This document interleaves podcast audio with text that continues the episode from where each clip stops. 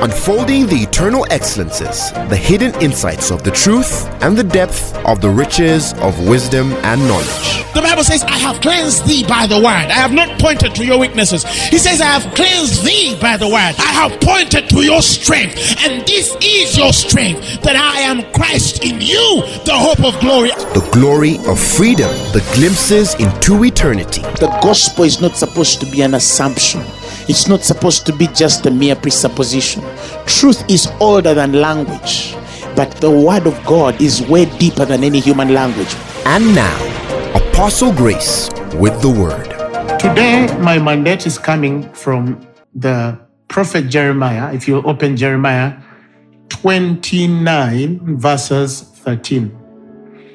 Jeremiah chapter twenty-nine, verses thirteen. And I must say this, that this is one of my most favorite scriptures. Not that I don't regard or love the rest of the scriptures, because all scripture is profitable, and you know they come with their rhema in the time when you need them. But for me, in defining my calling, my ministry, there are those scriptures that were foundational in establishing whatever God has done through my life, because through their lenses, I saw so much. And Jeremiah twenty-nine verses thirteen happens to be one of those deeply, uh, deeply revered uh, scriptures for me, because of the understanding I pick from that light.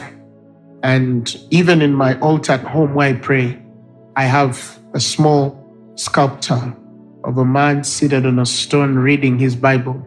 And inscribed on that sculpture is Jeremiah twenty-nine, verses thirteen. This is why, because of the promise spoken through this prophecy. He said, and ye shall seek me, and he has promised, find me when you shall search for me with all your heart.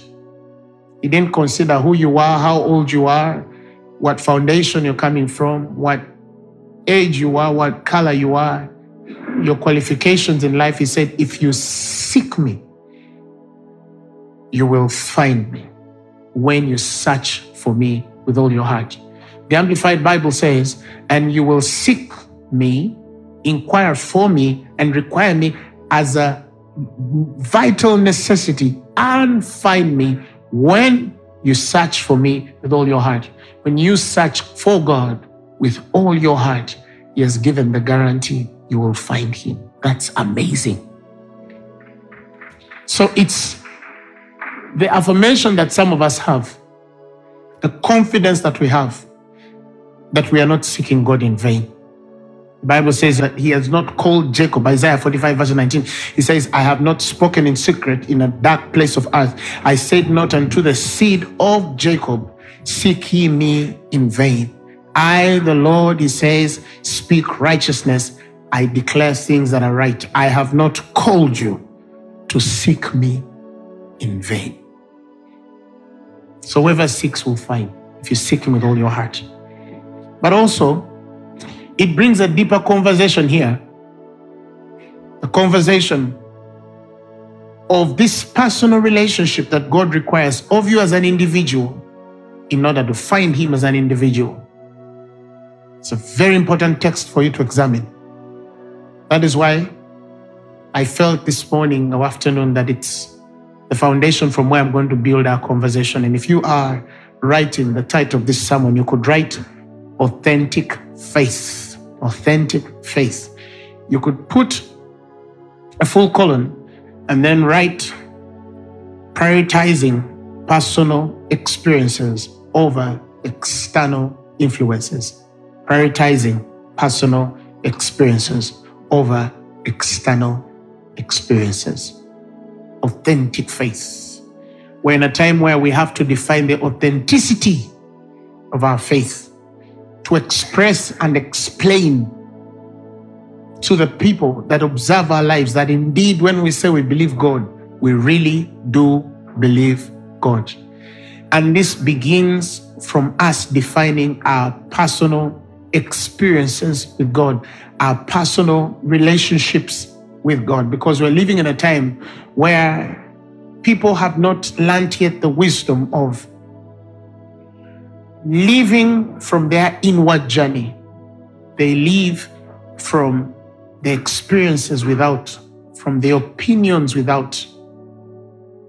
They live in the realms of what people think about God, not necessarily what they personally know about God. So it's opinions versus revelations. They cannot understand the transformative nature of personal experiences.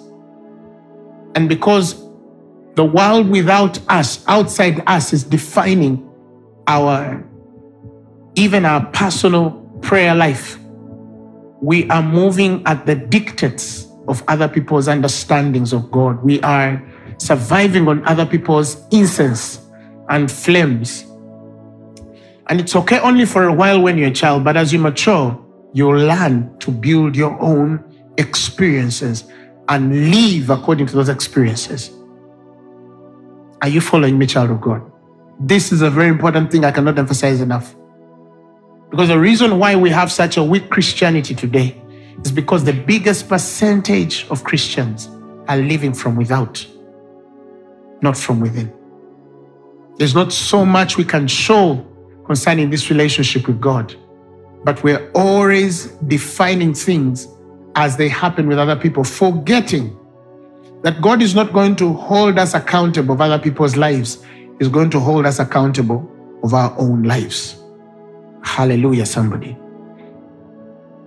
In Psalms thirty-four, verses eight, the psalmist brings a conversation here. He says, "Oh, test and see that the Lord is good.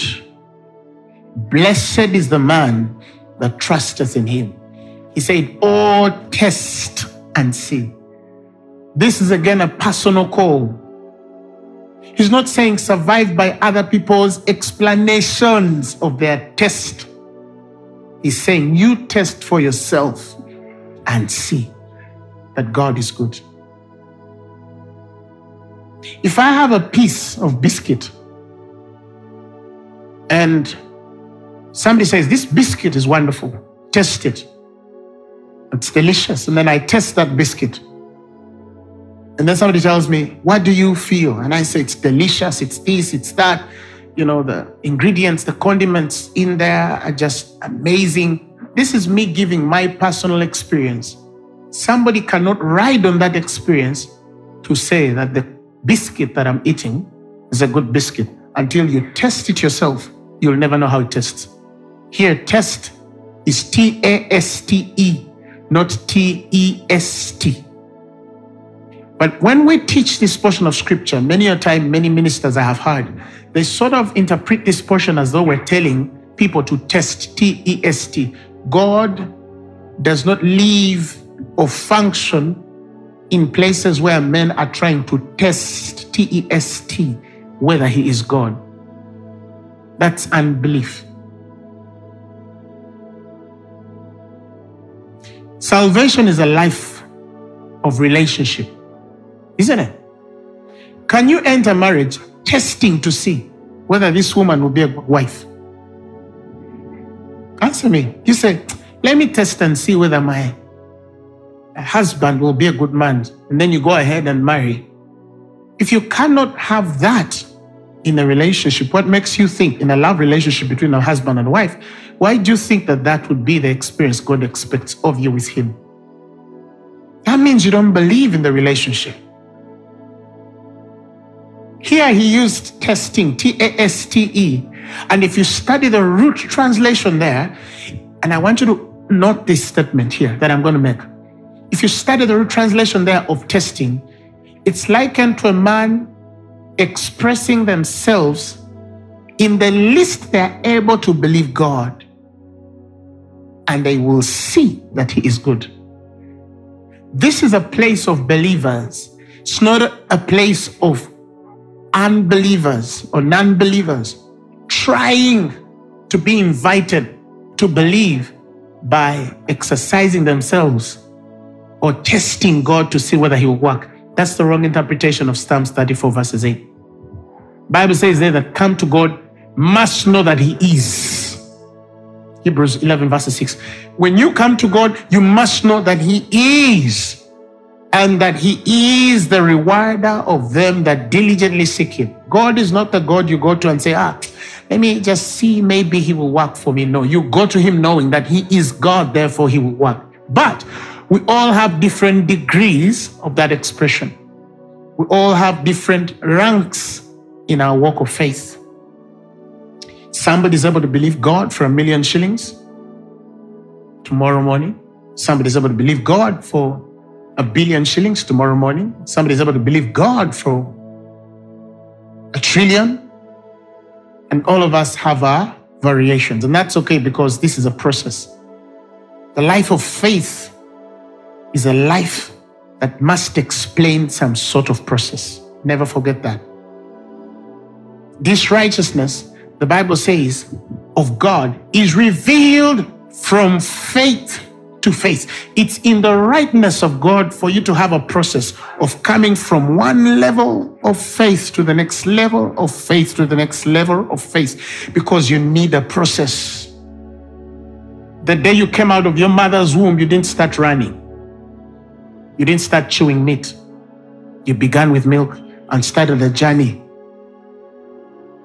That's just the righteousness of God. It's in his rightness to say, you cannot preserve or keep a thing whose process you have not appreciated or undergone. Do you understand what I'm saying? There is a process. If you're making three hundred thousand shillings, Ugandan shillings, or probably about eighty dollars, American United States dollars, and then you say that I have faith that tomorrow I'm going to have a million dollars. You must be able to explain the process of how you shift from eighty or one hundred dollars a month to a million dollars. It's in the righteousness of God for you to be able to have a justification, a vindication of the Spirit that truly verifies that you are worth your salt. There has to be a process. And we're a generation, especially this younger generation, that does not respect processes. We don't respect patterns. If you're a pastor and you're running a church of about ten members for twelve years or thirteen years, then you say, tomorrow by faith, or next week by faith, I'm going to do a stadium of seventy thousand people.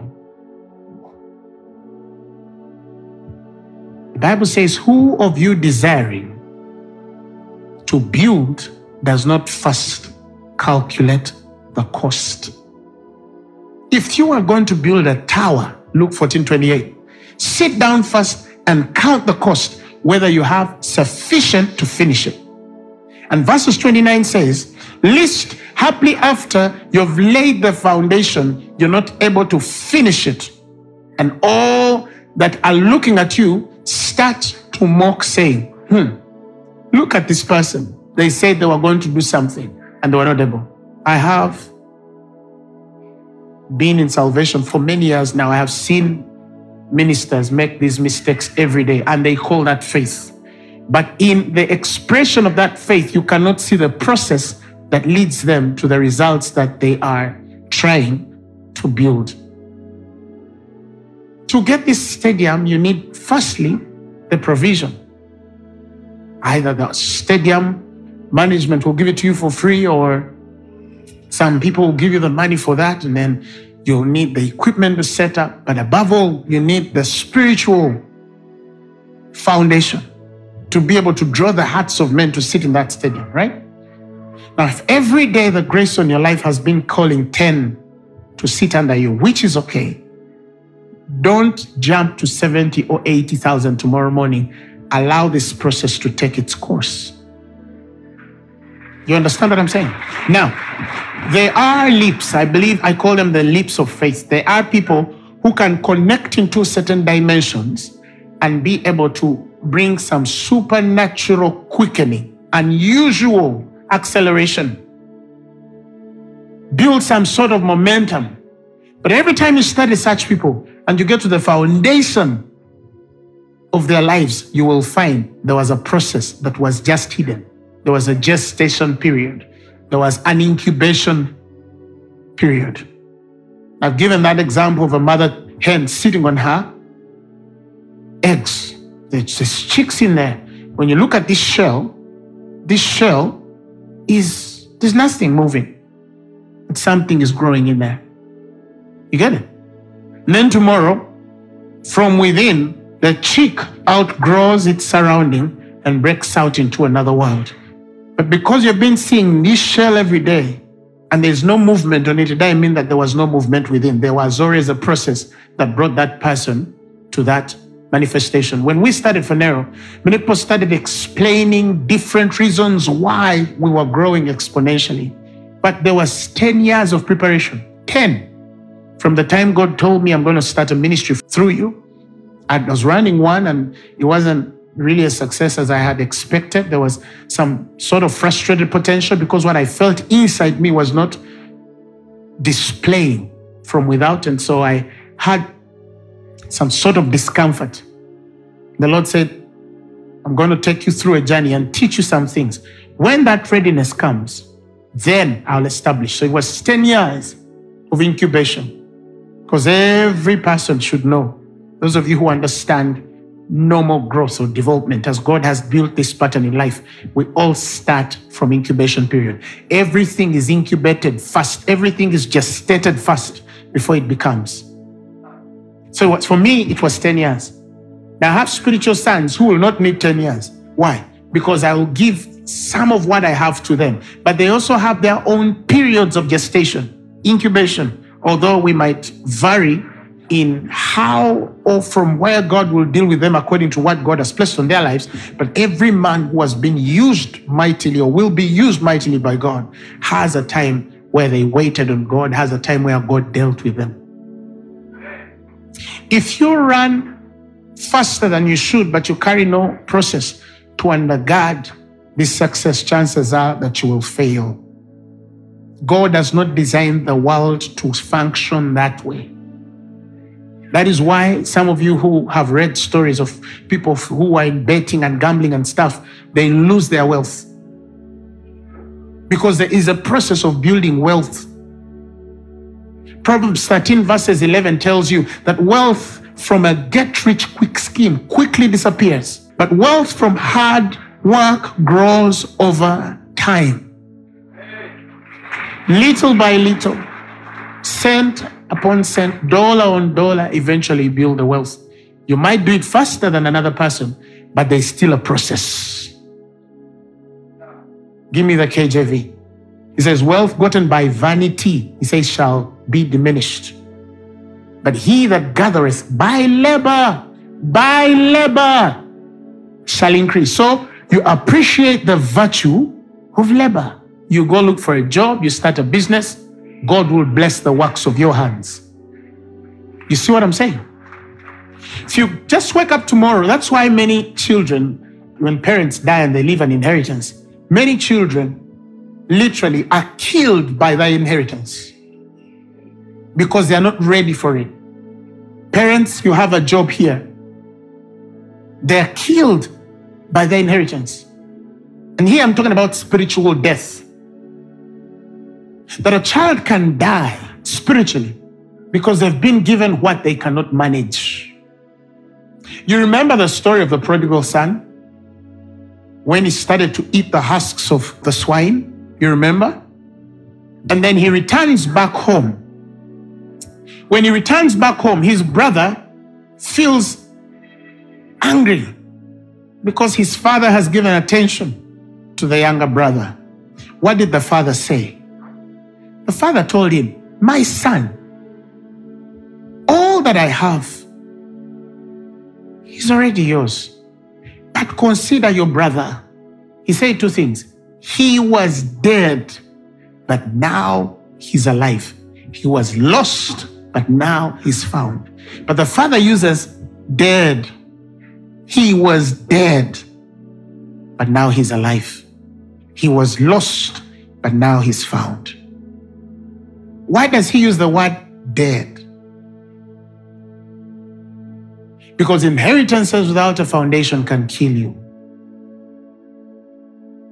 Inheritances, parents, without the right foundation can destroy your children and the very things you sweated to build. That is why it's important to raise a child from year one, preparing them to know how to deal with the laws of inheritance. There are principles scripturally that are given for us to know how to deal with inheritances. It's your responsibility to know how to leave your child and your child's child. He says that a wise man, a prudent man, will preserve his generation, his children, and his children's children. You know how to extend an inheritance. He says he leaveth an inheritance to his children's children. And the wealth of the sinner, he says, is laid up for the just. So the wealthy, but as sinners, are preparing for us and our children. But it says you should know how to extend wealth to your child and your child's child. So it's never what you leave for them, but what you leave in them. What you leave in them. This is important. It's those little small principles, and I pray God gives me the grace one time to be able to explain. You find a child who has inherited millions of dollars, but they don't even have the attitude, the right attitude of understanding what it means to be in such a place, because they don't know the responsibility that comes with having that much in a world where people in a lifetime or in thousands of generations might never see. These are important things to consider. And some parents who are alive right now, I can tell you for a fact, they know that after they are gone, they can't tell the next generation or the generation after that one, because of the foundation. These things are important, and we must learn them early. Praise the Lord Jesus. So there is a process to life. There is a process to ministry. It's from faith to faith. But to test, you see, there's two words here. To test a thing and to eat it are two different things. You get it? Here he's talked about testing, not eating. That means you're expressing yourself in the least you're able to believe and say, at least I'm able to believe God to this far. And your faith will grow when you have a true estimate, really, of how far you can stretch yourself in faith. Because then it humbles you to know how many steps are ahead of you, and then calls for the humility that is required to apply yourself to the process to grow. Because I have seen people who are so proud in their deception that they assume that they are in a place they are actually not. You find a pastor quarreling, oh, I entered the room, and very disrespectfully, they didn't even recognize me. And I'm thinking, there's a time where you can't be ignored, and that honor only God can give you. But before you earn that, if you're given a back seat, sit and wait on God. Because the honor God gives you, you will get to a point one day where even if they want to ignore you, the grace on your life, they can't ignore. And it comes through the cultivation of a certain presence on your life. It's a process. But as you continue to grow, it continue to grow, sorry, you reach a place where wherever you are, you'll be identified that there's something on that man or woman. But allow the due process. Do not be deceived by the appointments you received. And some of them even received these appointments from another indifferent kind of people who even didn't appoint the right rank. But they were using them or taking advantage of them because they were the gifted and available.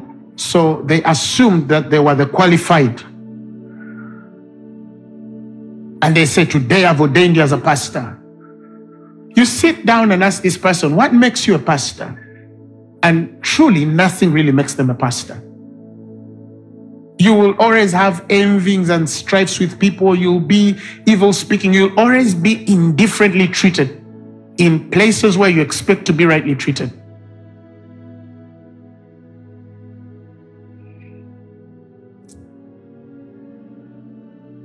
There is a place, I have realized, where God will get you to the attention of people because he knows you're mature enough to handle it. If you fight yourself there, you're in trouble because you have disrespected the process. You're two years, three years in marriage. You have a journey. You're going to make five years and ten years and twelve years. And there are things you're going to learn at the seventh year of your marriage that you could not have known at your first year of marriage. Ask those who are married. Because we're human beings, we change. And some of you, that's when as you continue in marriage, that's when you realize, ah, this is why God sent this person to me. This is why I'm the one in their life, or they're the ones in my life. You might not appreciate it in the first three months of marriage. Because it's a process. Some are quicker, like I said. You can find some people who are seven or eight years in marriage, but they are like twenty years old in marriage. But again, like I said, if you go back from the foundation, there was a seed and harvest principle. Be not deceived. God is not mocked. You reap what you sow. For whatsoever a man soweth, he shall reap. If you're a giver, you will reap wealth. I started tithing when I was fifteen. And most of the wealth I saw, I saw when I was twenty-nine and thirty. But from fifteen, there was a gestation period. And I used to go into these pockets and only feel cotton. And maybe a few holes in the back pocket. But you don't faint in doing good. Because in due course, the Bible says, you shall reap a harvest if you do not faint. This comes from a place of personal experience. That I tried him with ten thousand shillings. And my cousin, sister or uncle gave me twenty or two hundred thousand. Yes, it was not enough to buy me a suit. But I tested and knew that he was good. He didn't need to give me a million pounds to know his goodness. It's in those little small things. When you are a faithful tither, yes, you're still living in a rented apartment or perhaps somebody's giving you a place to sleep. But there was that time your hair looked so bad in a mirror and God remembered your seed. And somehow somebody came and said, I want to sponsor you. Go to the salon. Ah, your faith can only extend itself to such dimensions, but you have proved in that little that God is good. Are you learning something? So testing and eating are two different things, but we all begin from testing. You a little here, you express yourself a little there, and then you continue to grow in the things of the Spirit. That's what he's saying here. But again, you see, this is a personal journey. It's not a journey you will refer with everyone. It's a journey that is personal. In principle and truth, you're the only one who can explain your test. You own your testimony because nobody is stronger than you in your realm. In fact, when you start to see, and I'm going to share something very deep, it's a deep wisdom here. If you ever find that you live in a life where people are able to infringe in your personal realm, then chances are that either there's a process, there's a gap in your processes, or that specific process, or you don't yet understand your personal relationship with God. Let me explain this. Nobody is stronger than you in your realm. Nobody is stronger than you in your realm. Not even God is stronger than your will. You get it?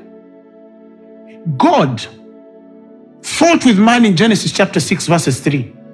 He fought with them. He fought. He strived. He applied his strength. And with his own word said, my spirit shall not always strive with man, for that is also his flesh. He stopped fighting with man. He gave you something powerful called will. He can't force you to be saved or receive salvation if you don't want to. Nobody is stronger than you in your realm.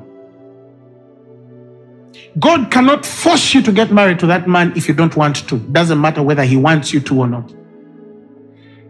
He cannot force you to pray if you don't want to pray.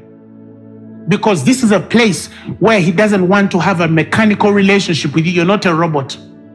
You're not built on a system of binaries, one and zero, to have a command or program like a computer. He wants a love relationship with you. That it's out of your will that you express your emotions to tell God, I love you. I receive you as my personal Lord and Savior. Somebody says, if you don't love me, nobody will marry you. You're wasting time. If she doesn't love you, she doesn't. Even God won't force her. Just move on. There's eight billion people on the face of the earth. Chances are there are more women. So, you move on. You understand? Nobody's stronger than you in your realm. If you find some spirit or some person imposing themselves beyond your will, that's the spirit of manipulation. That's Jezebel. Are you following what I'm saying? That is why if you understand this, you'll grow in faith. You'll understand what authentic faith is. This is for the mature. You'll understand until you say, I'm going to go to heaven. You can't die. You'll understand that until you say, I've allowed to fail. You don't fail. Because this is your space. The Bible says he has placed eternity in the hearts of men. He has placed eternity. Eternity is in your spirit. That unceasing realm with its continuous provisions have been given to man. What a glory. Oh, he made me do this. I didn't want to. How can that happen to you? She made me do this. I didn't want. How can that happen to you? That's why God has a problem with Adam. It was the woman you gave me. What? What? Adam. Why did God come looking for you? Why didn't he look for the woman? Why did say, he come saying, Adam, where are you? That was the wrong answer. Are you following what I'm saying? So to test is to express yourself in the least of the faith you're able to apply. You will know that God is good. And he says, blessed is the man which trusteth in him. So you see, he has brought back the conversation after the full colon. In other words, the testing is a place of trusting him. It's not a place of trying to see whether he will work. It's a place of knowing he can work, but you are trying to express yourself only in as far as you're able to believe. Hmm?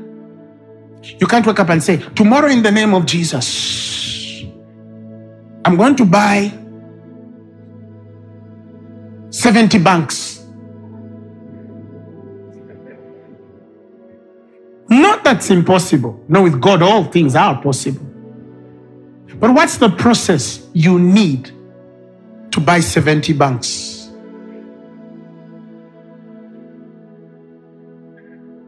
What does that do or mean to an economy and the nations where these banks are? What would a man who owns seventy banks look like individually? What mindset should they have? Because these banks are people keeping their own monies. A woman whose savings are on that account, but those savings are the very monies she's using out of the capital that she has had to pay fees for her child, and she's a single mother, and God cares that she's banking in that bank. Do you? Or for you, you want to own seventy banks. First Samuel chapter two, verses three. He says, talk no more exceeding proudly. Let not arrogance come out of your mouth, for the Lord is a God of knowledge, and by him your actions are weighed. You want seventy banks for what?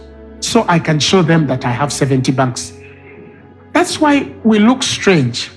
That's why Christians are starting to look strange to the people who study us. Because they're thinking, but do you understand what you're saying? Are you following? Can I go deeper? He brings that same expression in First Peter two, the first verse. He explains that if you don't understand this process, if you have not understood the place of testing the goodness of God and His grace, you're going to find yourself indifferent to those who are a success. Because you'll be like, why am I not married when so-and-so is married? Then you'll want to look for excuses for why they're married or when you're not married. That's what he says.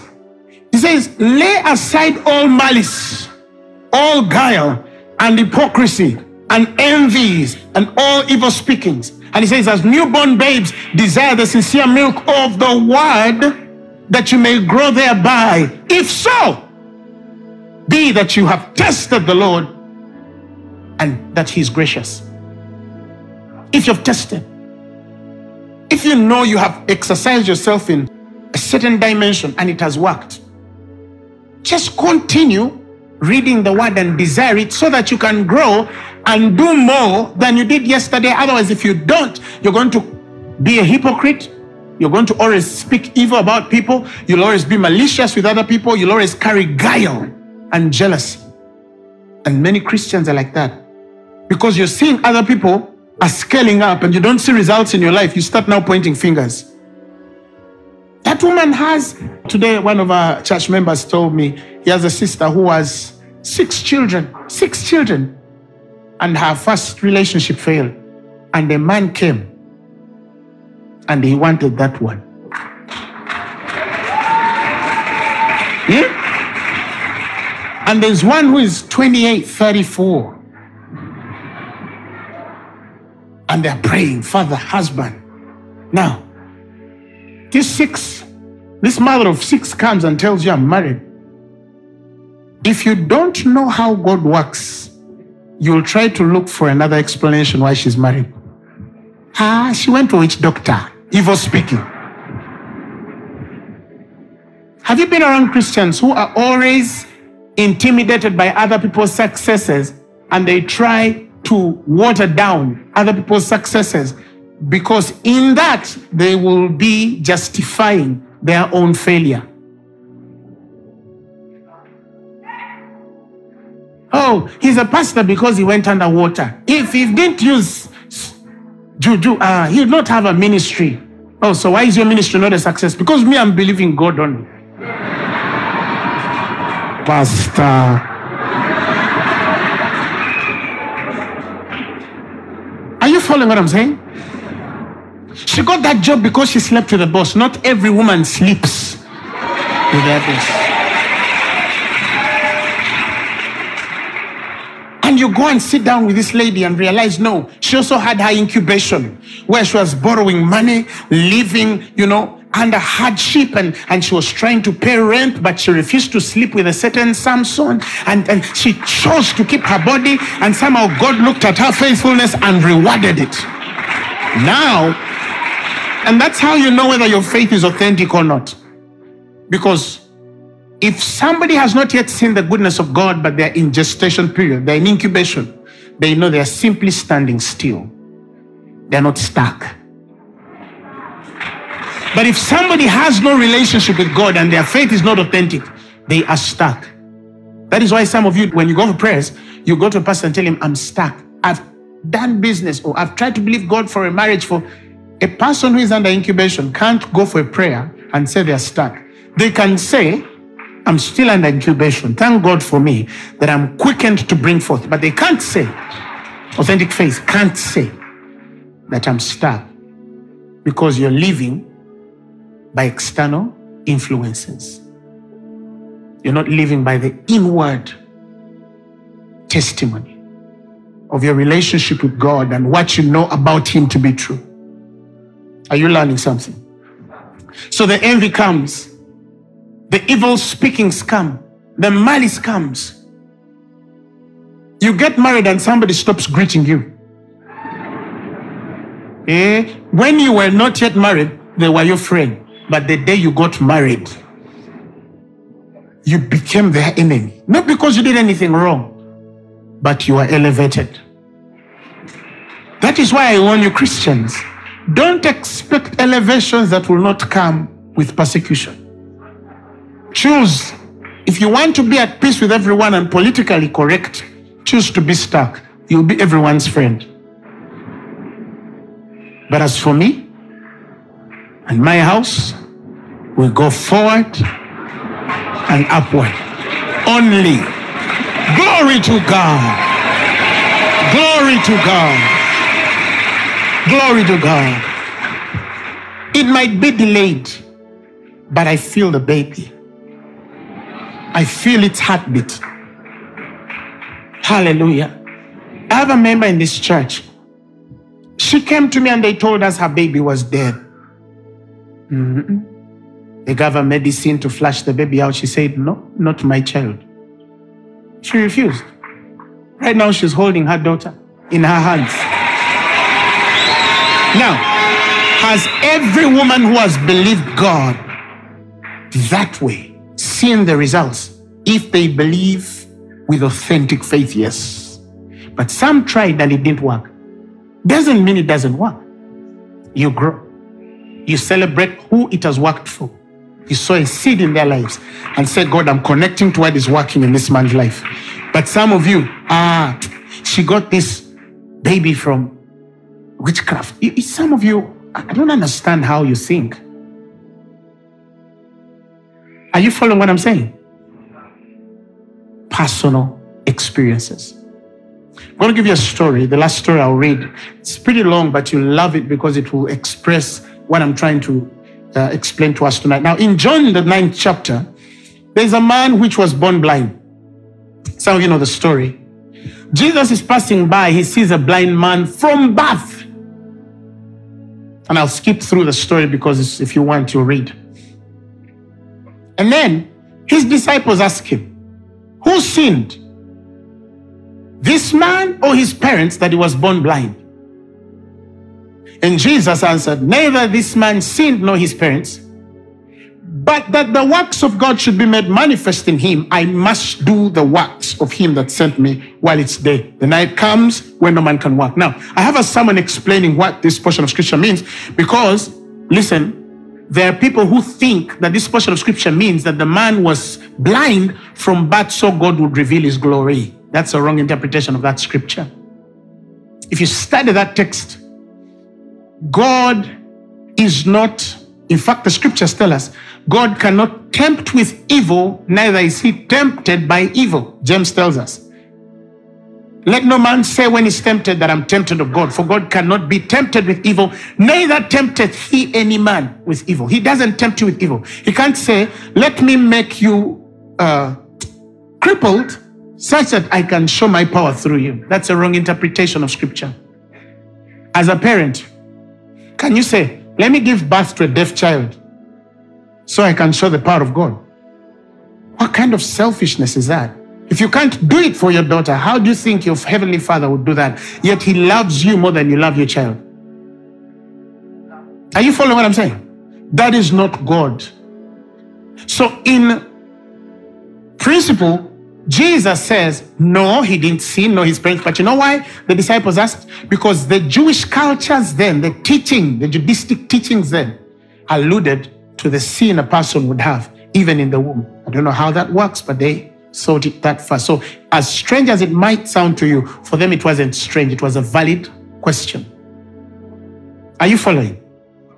But Jesus says, no, it's not about sin because I don't tempt, neither am I tempted by evil. But in spite of all this, the works of God must be done while it's still day because the night comes. And then he healed the man. How? He built spittle. The Bible tells us, Uh, he spat on the ground, made clay with his spittle, and then he anointed the eyes of this man and then told him, go in the pool of Siloam, meaning sent, and wash your eyes there. And the man goes to the pool of Siloam, washes his eyes, and he comes back seeing. John chapter nine, verses seven. He comes back with sight. Now, the interesting part.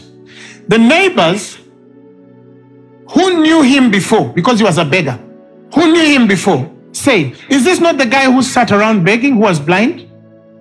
Some said, this is he. Others said, mm-mm, it looks like him.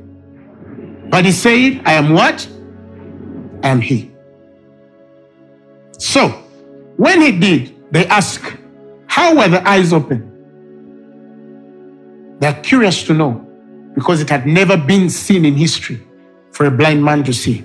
He answered, that a man that is called Jesus made clay and anointed my eyes and said to me, go to the pool of Siloam and wash, and went and washed, and I received sight.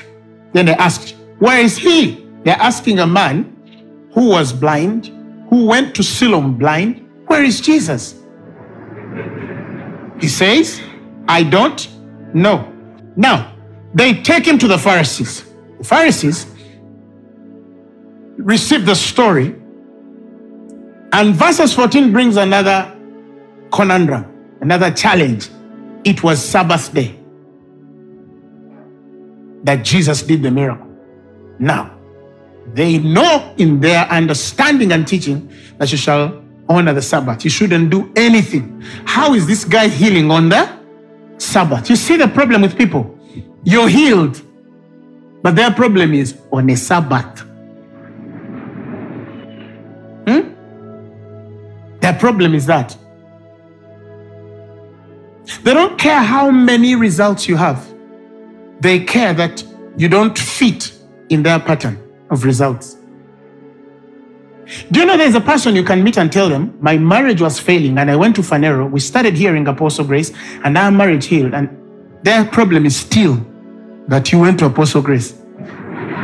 They don't care whether your marriage is working. Their problem is you're still at Apostle Grace's church. You understand? As though it's mine. Did you get it? So, for them their problem is Sabbath. You're going to love this. So, the Pharisees asked him. This is the first time they asked, verses fifteen. And I want you to follow. First time they ask, how did you receive your sight? He tells them, Jesus put clay upon my eyes, washed, and I see. Some of the Pharisees said, this man is not a man of God, because he does not keep the Sabbath. They are speaking before a man who was blind, that this man is not of God. They are speaking before a man who has just received a miracle, and they are convincing him that even though you can see, this man is not of God. Now, they provoke some level-headed, balanced individuals who had some level of thinking. Others said, how can a man, this Jesus, that is a sinner, do such miracles? Okay, okay, he's a sinner. Why is he the one opening the blind eye? When you the righteous.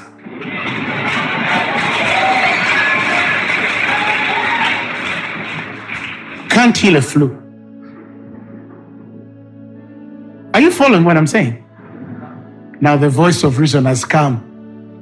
When you make that kind of question, they can't debate that, because it's a fact. The eye is seeing. How can they debate that? They'll either have to look for another reason why the miracle has happened, or if they can't debate against the miracle, they're going to want to disqualify the witness by questioning whether it is even a miracle. And these Pharisees, because they could not doubt that this man was blind, and he could see, now they are looking for evidences against this. We either attack this testimony to really prove, was he really blind in the first place? Because it's true, the eye has seen. Praise the Lord. Verses sixteen, right? So there was division among them. So one group is saying, mm-mm, guys, this can't be done except by God. Another group is saying, mm-mm, on a Sabbath. Verse seventeen, they say unto the blind man again, What sayest thou of him that he opened your eyes? What do you say of this person? They are still asking. He said he is a what? Prophet. But the Bible says in verse eighteen, the Jews did not believe concerning him that he had been blind, you see, and received his sight. So they said, let's call his parents. Do you understand what I'm saying? We hear this ministry teaches this. How can you say that she's the one keeping herself? Mm-mm. Let's explore a bit more. Because now it's not about trying to really confirm whether it's true or not. No. Cognitive dissonance has placed them in a place where they don't know what to do if it is true. Because this is going to break their whole philosophy about God. And the schools they have built, their homes, their houses, the visas they have had, traveling in, year in and year out, preaching a thing that doesn't work. And they found a woman for whom it's working. So you're literally saying our forty years of labor are nothing. Uh-uh. Ego was inflated and they said, no, we need to question this thing. Ultimately, we want to know, are they really trying to find out the truth? Or they're trying to simply cover their indifference? Because will they listen to you, dear Pharisee, anymore when there's a young man opening blind eyes? Do you see the challenge? Let's continue. So they go to the parents and ask, is this your son who you say was born blind? How then does he see? They're still asking.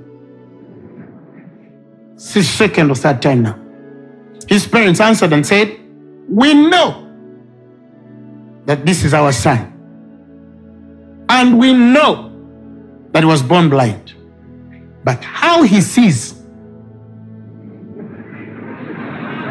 don't know.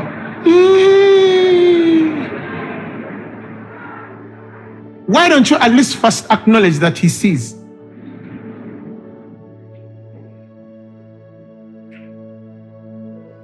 May God give you testimonies that some people will stammer, eh? that some people will stutter to interpret because they don't know how to explain them. You know, there are testimonies that are explainable, but there are also miracles that cannot be. Let twenty twenty-four be the year where you do things that they cannot explain until even those who are related to you are almost to the verge of denying you because it is overwhelming. Shout amen. So they say, ah, we don't know. But he's of age. Ask him. Let him speak for himself. Hmm. But the Bible says in verses twenty-two, these words spake his parents because they feared the Jews. For the Jews had agreed already that if any man did confess that he was Christ, he should be put out of the synagogue. So, because they feared to be chased out of their home church, they fear that when they die, they will not bury them.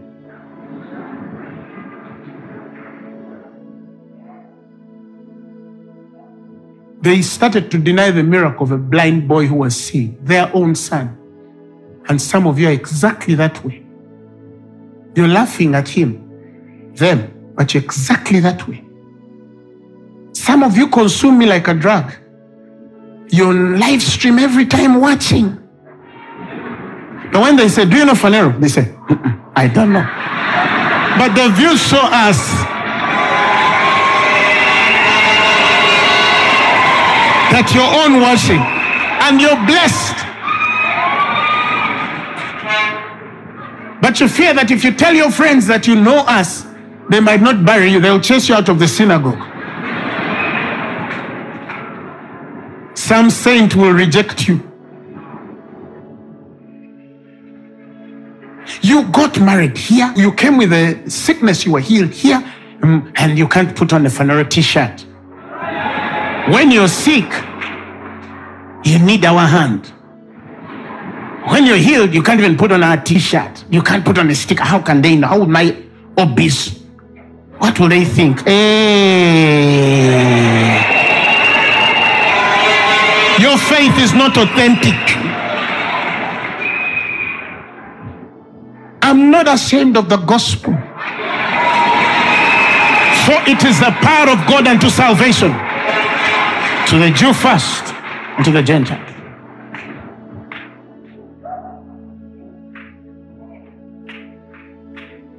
One pastor accused another pastor. A pastor was running for an office, a spiritual office, one of those umbrellas. And so one pastor stands up in the meeting and said, this man should not be a part of us because every Thursday he's in Phaneroo, sitting in front. So the pastor they accused also stands up and said, there's also no difference between my accuser and I, because how does he see me every Thursday?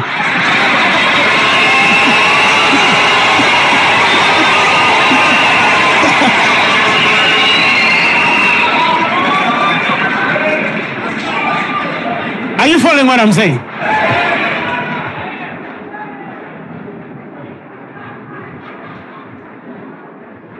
You have been saved, but you cannot testify.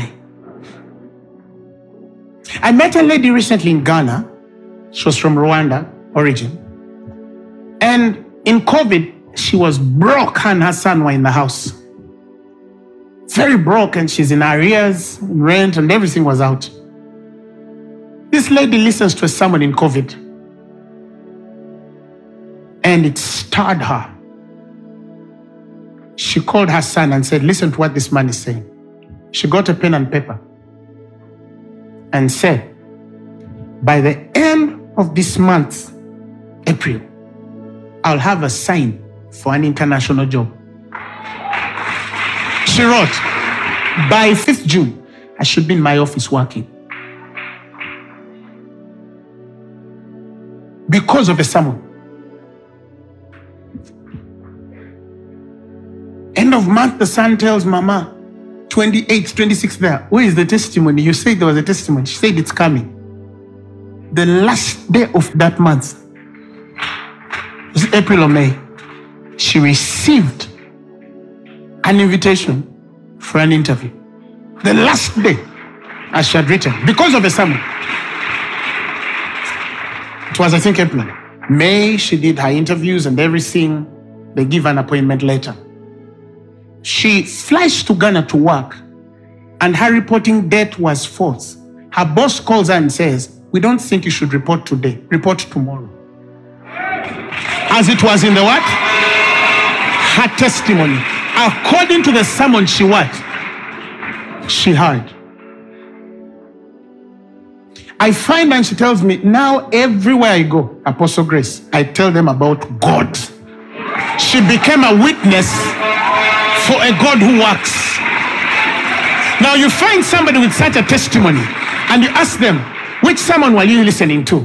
And they say, some pastor. Because I shame you. Do you understand what I'm saying? That's a problem. You have a problem. The problem is not me, because more will get the miracle. I was in the U S once. I was praying for a lady in a line. She had, I think, a swelling. And I prayed for her. It disappeared instantly. I told her, go and testify right now. Now the lady says, Apostle Grace, please tell me anything. Don't take me to testify. I fear. So I told her, ma'am, if you're not healed, don't. Because you'll be lying to yourself and God. But if you know that that tumor has left your body, she said, I swear by God, that tumor has left. So I said, God testify. I said, Apostle, a tumor has left your body, which could potentially take your life, and you're still shy to testify of God. Some of you, the things God has done in your life, and you enter the a place where your people know you and you hide your Bible? Are you born again? What do you think?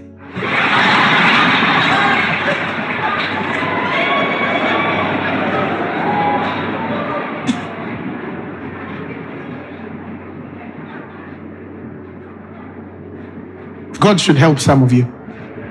God should help some of you. Be bold about what you know God has done in your life. So let's finish because of time. So the parents say he's of age because they fear to be chased out of the synagogue. twenty-four. They again called the man that was blind and said to him, give God praise. So we know that this man, Jesus, is a sinner. Don't disrespect God by saying that this man is righteous. And then he answered, whether, now th- this is authentic faith. This is personal. Whether this man is a sinner or no, I don't know.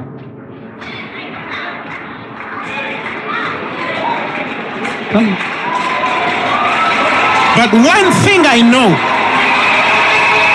is that whereas I was blind, now I see.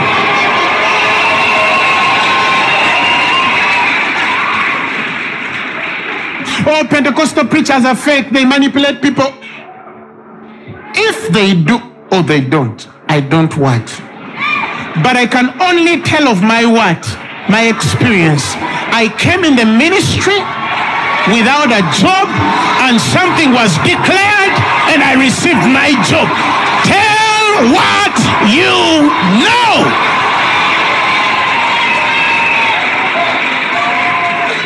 Tell what you know. If you are not there, don't tell. Oh, they are thieves. Did they steal you? Did they rob you? No. He robbed my friend. Were you the one robbed? No. Speak what you know.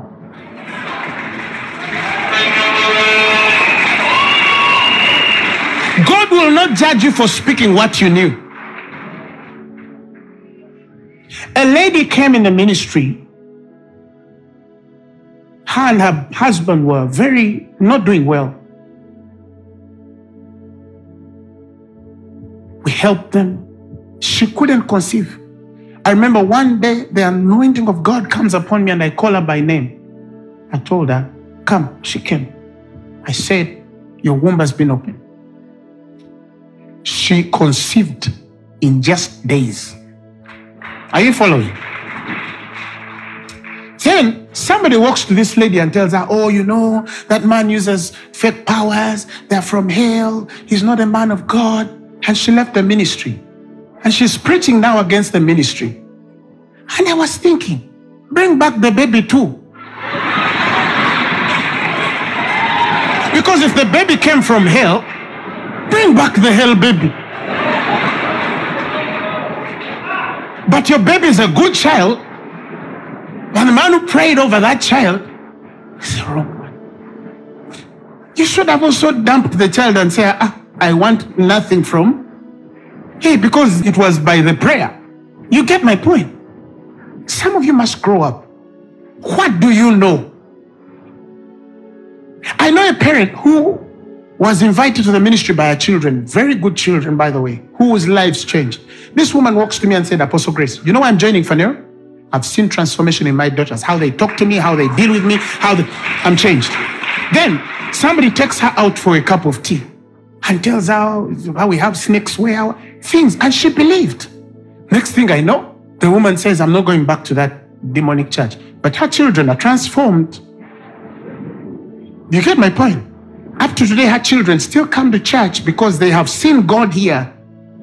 But I'm thinking, some of you parents, what if those children were in rehab?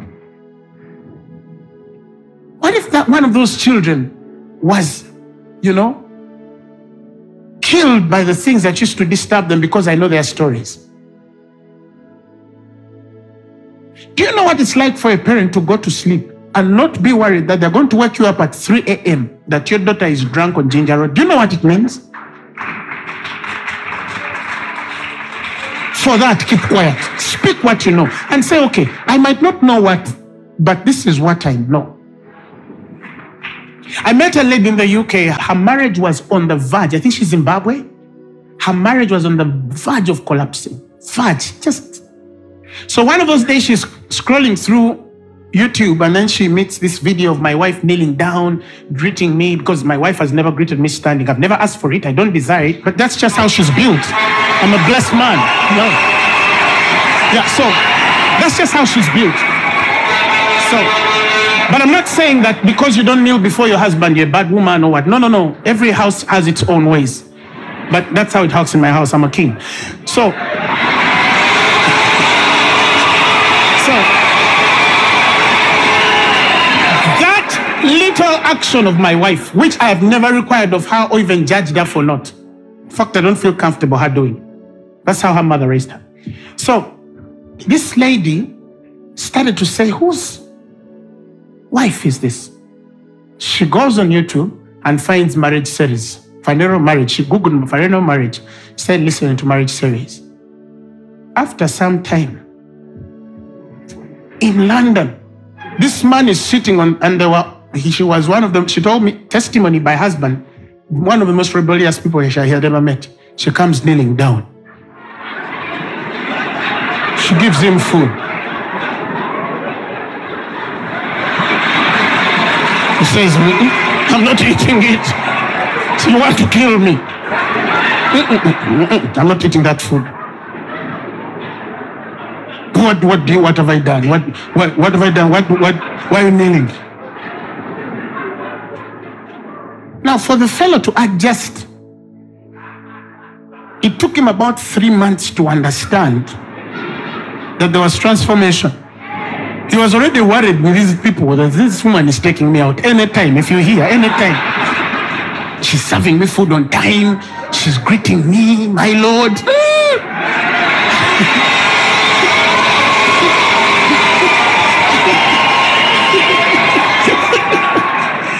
Now, until he asks, what happened? And then she points at the sermons. Now these are some of the most faithful people we have in the ministry. But imagine, imagine that kind of marriage being fixed. And then tomorrow, they say, ah, don't go back to Phaneroo. They teach that people should sleep around. You understand? They won't get it. Because we don't teach that. You see what I'm saying? But then if such a couple tomorrow said, ah, we're not going back to that church. Hmm. I'll be thinking, so your faith was in external opinions? Some of you, you're just another man's opinion away from falling out of your course. You don't have your own personal testimony. Because you need to first look at, at yourself and examine yourself before the message came. You were, you had a tantrum, you had a bad attitude, you, you were indifferent, jealous, envious, you were a thief, and now look at you. Now, you judge, listen, you judge the very people that sacrifice their life and abandon their families to give you life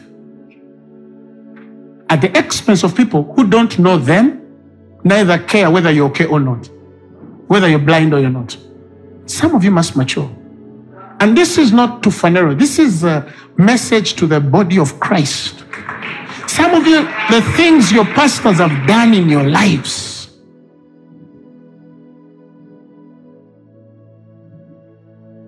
You're just ingrates. You're ungrateful people. What's your testimony? Live what they tell you. Because today now we're in a world where it's as though it's just become a culture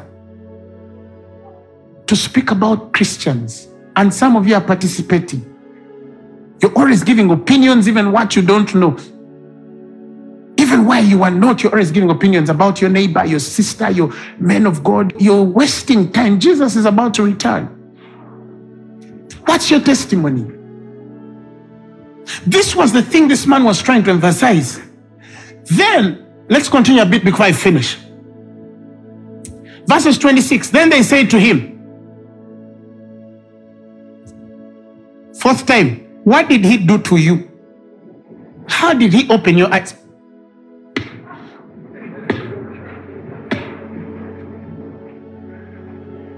Uh-huh. First, repeat again the story. You said he opened your eyes. Ah, okay. Oh, repeat again. You said he opened your eyes. Bible says they reviled him. twenty-seven, he says, I told you already, and you did not hear. Wherefore would you hear it again? Unless you're telling me you also want to be his disciples.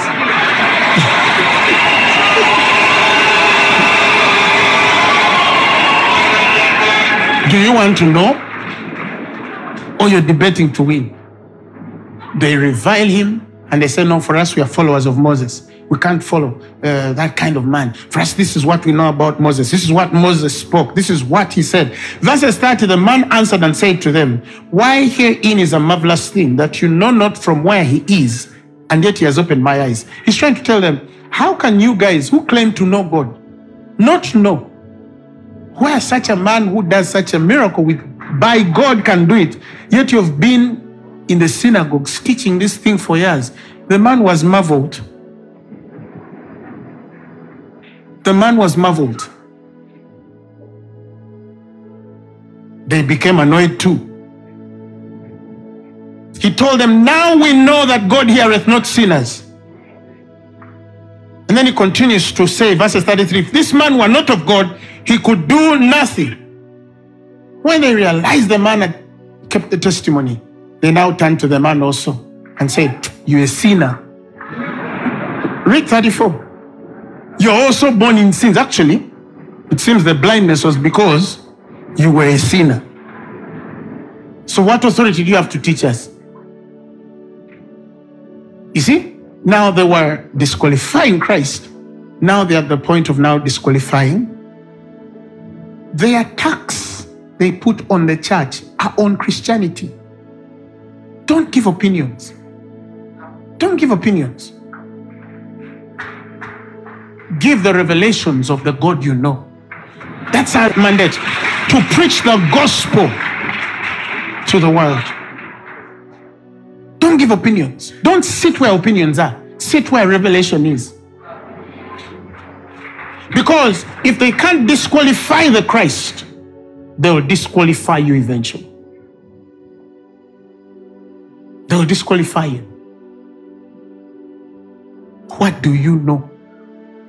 Build your own personal testimony. Because something is rising in Africa. Do you know that? And it's scaring a few people. We shall have indifferent people among us, crazy people, mad people, but the Church of Christ is still strong, and it still has some righteous men and women who carry a testimony beyond food and shelter. They have seen God a certain way. Build personal experiences with God, such that you never fall off the faith because a man of God has fallen. If we are not the kind you understand, look for another man you can understand. But please stay in the faith. Don't lose your faith because of us men of God or ministers. The treasures are in earthen vessels. Don't lose your faith. Keep your course. Keep your course. Do you know how many people are not coming to church anymore? And sometimes it's not the reasons that, oh, this person did this to me. No. Sometimes it's because they didn't have enough foundation to build an authentic faith based on their personal trust in God. They were working on proxies. They were praying because the man of God was praying. They were fasting because the man of God was fasting. If he doesn't fast, they fall off. That's not how you should be.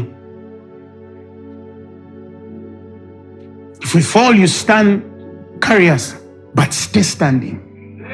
You get my point? Don't lose your course. Don't lose direction of what God is doing in these times. Hallelujah. Speak what you know. Now, you're going to take a few minutes just to speak to God. And this is what we really want to tell God. Help us to stay or live in the world of what you're doing in us, not outside us. And help us to guard the testimony of your work in our lives and speak only what we know. give us experiences that we can testify of your goodness to those that are dying and lost, that there is a saving knowledge in the person of Jesus Christ.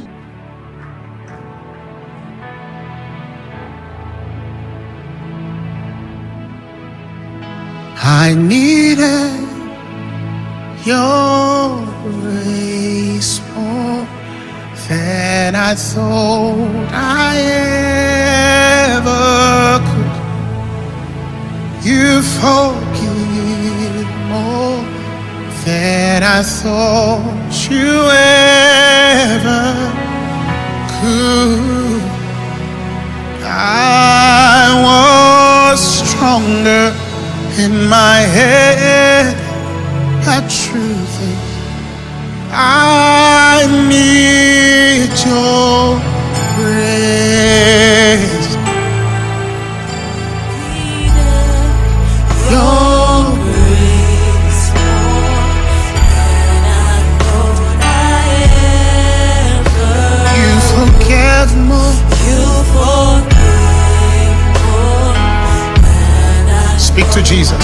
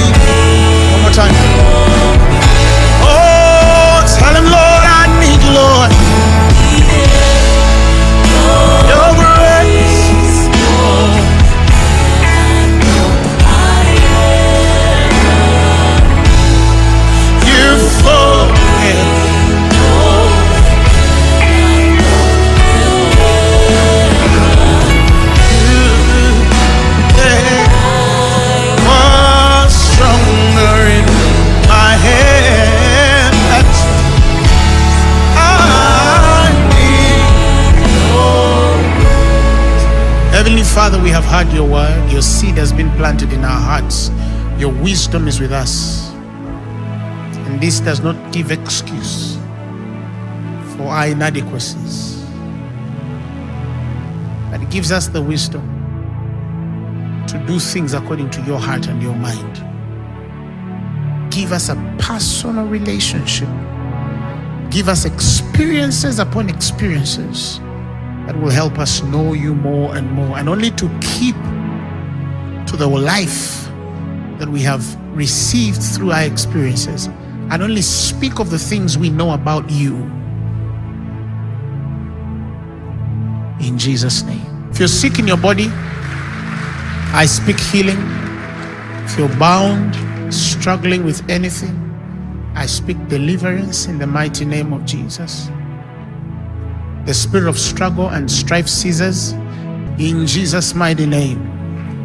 In Jesus' mighty name. Give the Lord a mighty hand clap of praise. If you're here and you've never given your life to Jesus, I want to give you an open invitation. This is the thing we don't get ashamed about. This is the thing you don't do uh, because you've tried to look around to see nobody's watching you. We are not ashamed of the gospel, because this is eternal life. So if you're here and you want to give your life to Jesus, I believe that he has convinced you enough. Repeat this after me. Say, Lord Jesus, say, I thank you because you died for my sins and you were raised for my glory. Today, I receive you as my personal Lord and Savior. Amen. This sermon has been brought to you by Phaneroo Ministries International. For more information, contact us on telephone number plus two five six, two hundred, nine nine nine, four hundred or email us at info at phaneroo dot org. You can also find us on the web at w w w dot phaneroo dot org. Follow us on our social media platforms on Facebook, Instagram, and Twitter. Subscribe to our YouTube channel at Phaneroo Ministries International. Or better still, feel free to join us every Thursday for our weekly fellowships at the Uma Upper Gardens from five p.m. to nine p.m. and for our Sunday services at nine a.m. and eleven a.m. at the Uma Multipurpose Hall. Phaneroo, make manifest.